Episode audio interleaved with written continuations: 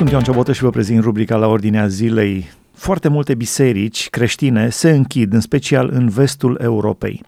Nu putem spune că situația este mai foarte bună în România, este mai bună decât în vestul Europei, dar nu putem spune că este foarte bună. Ce se întâmplă? De ce nu-L mai caută oamenii pe Dumnezeu uh, sau de ce această um, apatie față de biserică, nu neapărat uh, o apatie declarată, nu o îndepărtare declarată, ci o, o îndepărtare de facto de biserică. Ce se întâmplă? Cum se poate revitaliza biserica? Acesta este subiectul de astăzi. Avem legătura telefonică cu pastorul Marius Sabou. Care este motivul pentru care s-a ajuns în această, în situația în care am ajuns? Dați-mi voie să îi salut și eu pe ascultătorii dumneavoastră. Sigur că întrebarea și tema abordată astăzi este o temă foarte importantă și de interes. Cum s-a ajuns ca biserica să fie uh, în situația aceasta în multe dintre țările europene și uh, de ce s-a ajuns aici. Cred că tema revitalizării bisericii uh, este o temă destul de generală. Cred că aș pleca în discuția noastră de, de la o discuție despre revitalizarea slujitorilor sau a oamenilor din biserică. Pentru că dacă discutăm despre revitalizare a unei instituții, uh, se complică lucrurile. De fapt, noi avem de-a face cu a revitaliza um, oamenii din biserică. Este nevoie de o schimbare și de o transformare la nivelul uh, oamenilor care sunt implicați în slujirile de acolo.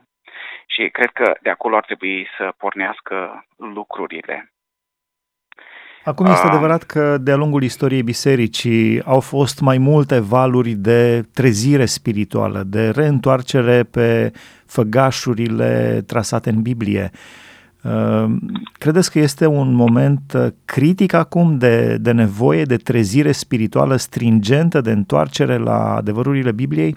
Înainte de a răspunde, vreau să le amintesc ascultătorilor, această emisiune o puteți urmări și pe podcast dacă tastați pe internet la ordinea zilei podcast. Deci, care credeți că este răspunsul la această întrebare? Este un moment critic pentru trezire spirituală? În general, în momentul în care uh, Biserica lui Hristos Biserica lui Hristos este un organism viu, capul bisericii este Isus Hristos. Biserica uh, este uh, soluția pentru societatea de astăzi. Biserica nu va muri niciodată, biserica nu poate să dispară, dar în momentul în care biserica atinge un anumit nivel de uh, decădere, dacă să putem vorbi în termeni aceștia, Dumnezeu își ridică oameni de acolo care vin cu un soi de revitalizare. De aceea spuneam, este nevoie de oameni. Dacă ne uităm la reforma uh, făcută de către Martin Luther, el a venit cu o, un suflu nou și cred că este nevoie tocmai de acest lucru, de un suflu nou pentru Biserica Evanghelică din, din România și din Europa și pentru asta este nevoie de oameni.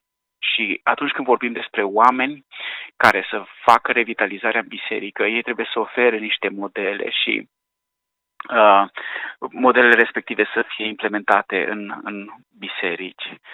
Cum vedeți, problema, cum vedeți problema din mai multe puncte de vedere și anume oboseala sau decăderea despre care vorbeați, spirituală, morală sau învățături străine sau comoditate care le-ați uh, identificat primele ca fiind cele mai uh, apăsătoare? Eu, eu cred că toate sunt prezente, într-un fel sau în altul, dar au fost prezente în tot cursul istoriei și cred că problema nu e acolo. Am, am discutat cu cineva și l-am rugat frumos să definească un profesor care preda teologie, care crede că e problema bisericii de astăzi. Și dânsul mi-a, mi-a făcut foarte clar că s-a gândit la subiectul acesta Uh, și mi-a enunțat foarte rapid trei probleme majore. Este o criză teologică, nu știm ce credem, este o criză liturgică, nu știm să ne închinăm, și este o criză morală, nu trăim adevărurile biblice, dar... Nu știm ce credem, nu știm să ne închinăm și nu trăim adevărurile, da, foarte da, bine da, da. punctat. Da. foarte bine punctat, dar cred că cumva lucrurile cred că merg mai adânc de atâta. Mi se pare că este o criză de oameni. Oameni care să primească o viziune de la Dumnezeu. De aceea, în procesul de revitalizare, mie mi se pare că începe în general cu un om care primește ceva special de la Dumnezeu. Dacă în audiența noastră de astăzi sunt oameni care sunt în biserici, e foarte important să rețină aspectul acesta, să înceapă să se roage ca Dumnezeu să ridice din biserică de la ei pe cineva care primește o, o viziune de la Domnul și să înceapă să trăiască viziunea respectivă. Mă gândesc, de exemplu, la Neemia și am uh, abordat de mai multe ori această temă a cărții Neemia. Neemia era rob în Babilon, era slujitor la împăratul Babilonului din vremea respectivă, dar în momentul în care Dumnezeu i-a atins inima, Neemia a, a primit viziunea de la Dumnezeu și a, a pus în mișcare mai multe lucruri. Și practic asta trebuie să se întâmple în biserică. În momentul în care cineva primește un mesaj de la Dumnezeu, o chemare de la Dumnezeu, o direcție de la Dumnezeu, atunci când vorbim despre viziune, practic, este uh, o mișcare pe care biserica, o biserică locală trebuie să o facă din punctul A în punctul B, să înțeleagă că Dumnezeu îi cheamă la o anumită lucrare specială în localitatea respectivă, în uh, orașul respectiv. În momentul în care această viziune vine de la Dumnezeu, această chemare, putem să o numim cum, cum, cum vrem noi, pentru că termenul viziune oarecum este un termen nou, un concept destul de nou, dar în momentul în care uh, Neemia a primit chemarea respectivă, în momentul în care Moise a primit chemarea respectivă, Moise a pornit la drum, a, a plecat de la un om pe care Dumnezeu l-a cercetat, căruia Dumnezeu i-a vorbit și a făcut mutarea mai departe. Și cred că pentru revitalizarea bisericii este nevoie de astfel de oameni.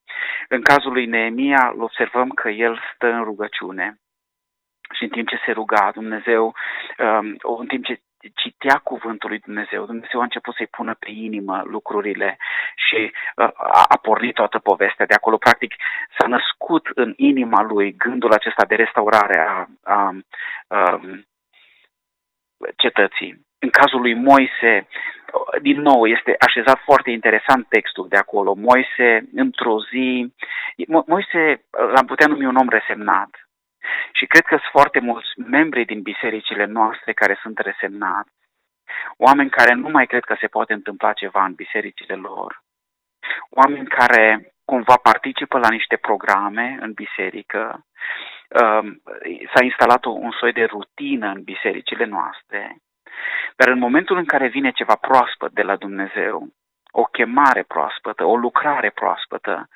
În momentul respectiv uh, vor fi mulți din biserică care vor uh, răspunde la asta, vor uh, uh, vibra cu chemarea respectivă și se vor implica. Moise uh, păștea turma socrului său, într-o zi a trecut până dincolo, a văzut un rug aprins, Dumnezeu l-a chemat și în chemarea aceea lui Moise, aș vrea să înțelegem că textul de acolo este foarte profund, este o chemare paradigmatică, în care prima chestiune uh, este cine sunt, prima întrebare a lui Moise, cine sunt eu ca să merg? Și răspunsul lui Dumnezeu este, eu voi fi cu tine. A doua întrebare este cine mă trimite, cine ești tu, Doamne, ce o să le spun? Și Dumnezeu se legitimează, eu sunt cel ce sunt în Exod 3 cu 14. Iar apoi, a treia întrebare uh, a lui Moise este, nu o să mă creadă, ce o, să, ce o să se întâmple, mă duc la ei și nu o să creadă. Și Dumnezeu îl întreabă pe Moise ce ai la mână. Uh, și Moise avea la mână un toiag.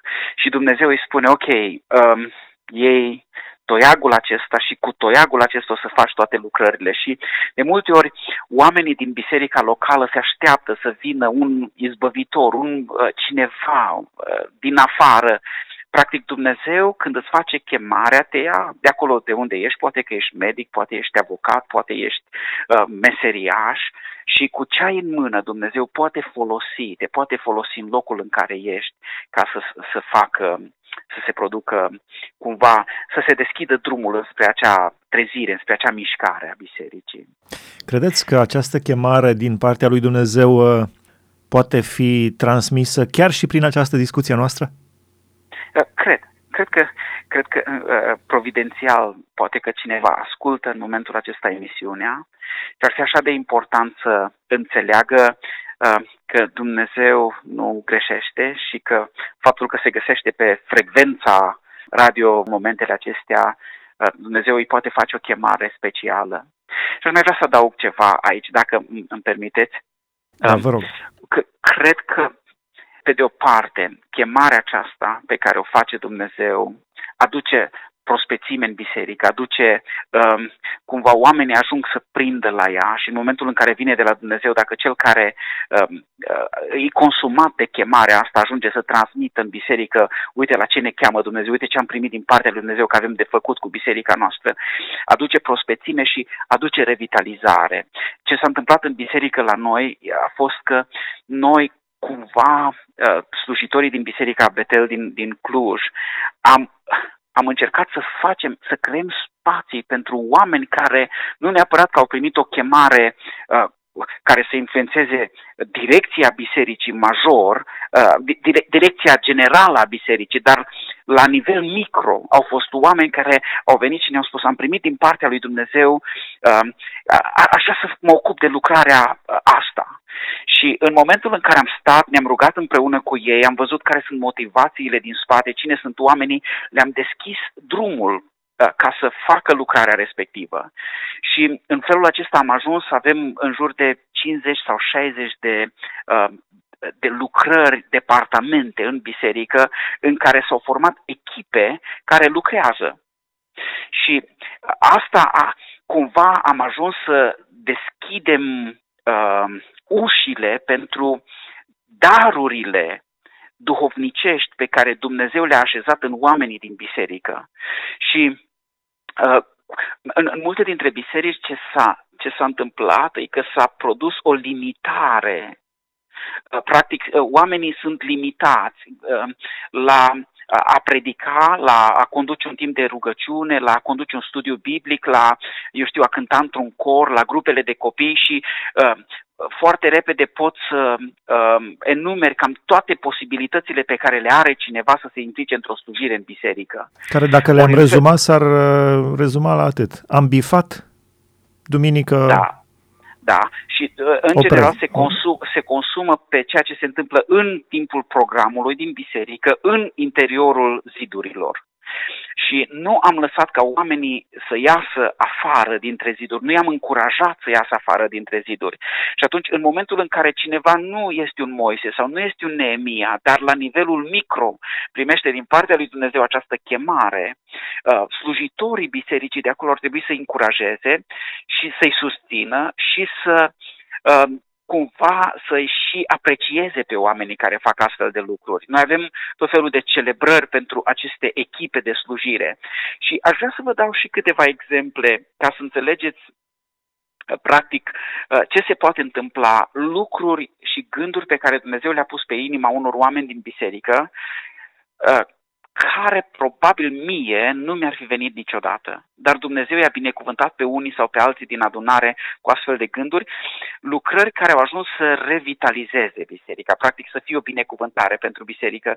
A, una dintre tinere ne-a spus, aș vrea să fac uh, vizită la bolnavi, dar uh, nu la bolnavii bisericii, avem un departament de pastorală, unde avem frați prezbiteri și frați din biserică. Am, am creat un departament de pastorală care face vizitare în, uh, la bolnavii bisericii. Dar tânăra asta ne-a zis, aș vrea să mă duc la spital, la bolnavi care vin în Cluj și să ne rugăm pentru ei și unii care țin de biserică, alții nu neapărat, indiferent cine vine la biserică, aș vrea să mă duc și în fiecare duminică este o echipă care se duce și face vizitarea la bolnavi.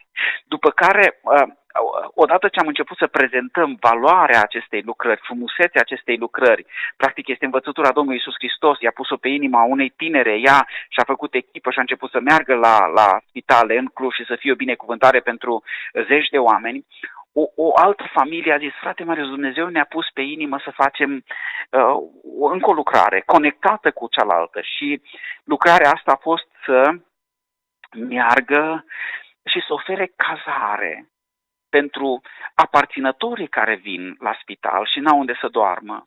Și-au găsit în biserică vreo 10 familii dispuse să cazeze astfel de aparținători, să le dea o cină, să facă un duș și în felul acesta, în momentul în care cineva ne sună, noi putem să folosim cumva slujirile și chemarea acestor oameni ca să, ca să slujim oamenii cu, cu nevoi. Practic, oamenii aceștia au adus revitalizare în biserica noastră, tocmai prin faptul că am fost deschiși să creăm astfel de, să, să dăm voie la astfel de daruri să, să fie puse în funcțiune, să, să fie operative. În Ezechiel, capitolul 22, scrie un, uh, un fel de strigăt care uh, străbate viacurile și mileniile. Spune Dumnezeu acolo, Uh, caut printre ei un om care să înalțe un zid și să stea în mijlocul spărturii înaintea mea pentru țară ca să nu nimicesc, dar nu găsesc niciunul. Care este rolul meu ca om individual al uh, ascultătorului, al uh, fiecăruia care, uh, da, vrem să facem, nu ne așteptăm de la, eu știu, de la președintele țării, de la uh, șefii de culte, de la cei înălțați în regătorii, ci fiecare în dreptul lui, așa cum spunea Neemia. Uh, fiecare zidea zidul în dreptul casei lui. Da, da, da, da. da. Cum pot cea să fiu un valo- om? Cea mai mare valoare pe care noi avem în biserică nu sunt programele bisericii, sunt oamenii pe care îi avem acolo. Accentul nu trebuie să cadă pe programe, ci pe oameni. În primul rând îl glorificăm pe Dumnezeu.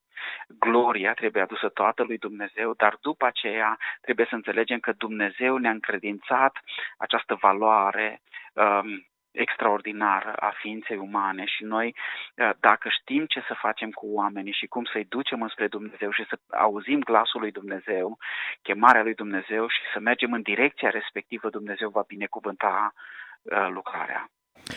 La finalul uh, discuției noastre, ce concluzii ați vrea să tragem? Mai credeți într-o trezire spirituală pentru Biserica lui Hristos din România? Da, da, eu cred că o să se întâmple trezirea și noi ne rugăm să se întâmple, uh, să pornească din biserica noastră, din biserica Betel. Uh, ne rugăm pentru asta, am început să ne rugăm și au fost oameni care la început au venit la mine și au zis, frate Marius, am vrea să ne rugăm și uh, aveam atâtea activități, atâtea programe și am zis, încă o zi din săptămână și au zis, pe lângă seara de joi, pe lângă repetiții, pe, vrem, vrem să avem lunea seara rugăciune și s-au adunat un grup de 15 oameni și au început să se roage și m- mă duceam în fiecare seară cu ei și am zis că nu, nu prea vreau să predic, vrem doar să ne rugăm și nu mai vreau să fie încă un timp în care eu să-mi pregătesc mesaje și suntem așa de bucuroși, ne adunăm lunea seara câte 150-200 de oameni la rugăciune acum uh, și ne rugăm pentru trezirea spirituală. Iar pentru oamenii care ne ascultă, aș vrea să înțeleagă că fiecare dintre ei au un, cel puțin un dar duhovnicesc și darul respectiv nu trebuie să fie neapărat de predicare sau de cântare, este un dar pe care trebuie să se roage ca Dumnezeu să, să le facă foarte clar care îi și după aceea să îl pună în slujire pentru Domnul acolo unde sunt. Ultima întrebare. Mă identific cu ascultătorii uh, și da. întreb uh, în dreptul meu personal, ce să fac? Practic. Punctul 1, 2, 3. Pasul 1, 2, 3. Pasul 1 e să începi să te rogi. Uh, rugăciunea are o valoare extraordinară și când spun lucrul acesta, uh, am, am auzit afirmația asta atât de mult încă de când eram copil în biserică, dar n-am început să o descoper și să-i descoper valoarea decât mai, mai târziu. Roagă-te, stai în prezența lui Dumnezeu, așteaptă să-ți vorbească Dumnezeu ai primul pas. În al doilea rând, um, deschide ochii, vezi ce oportunități, ce uși îți creează Dumnezeu. Vorbește cu pastorul bisericii, vorbește cu frații și vezi în ce fel poți să slujești cu darul pe care îl ai, ce oportunități creează Dumnezeu în, în dreptul tău. În al treilea rând, fă echipă, nu rămâne singur, nu opera izolat. Um, cheamă alți oameni împreună cu tine și vezi cum poți, cum poți să faci lucrarea. Și cred că dacă fiecare dintre noi începem să trăim asta, nu doar uh, niște consumatori de programe în biserică, ci efectiv să înțelegem că avem de-a face cu un Dumnezeu viu care operează și care folosește, ne, se folosește de noi și ne trimite și ne dă de lucru la ora actuală în biserici uh, și în, în orașele noastre, uh, cred că se pot întâmpla lucruri extraordinare. Doamne, adu trezire peste țara noastră. Amin. Aș vrea la final să vă rog să înălțați o rugăciune uh, pentru apropierea românilor de Dumnezeu, începând de la președintele țării până la cel mai simplu om, până la mine, cel mai simplu om din țara aceasta. Nici, mm. nici nu vreau să fiu uh, uh smerit mândru, până la mm. fiecare dintre noi.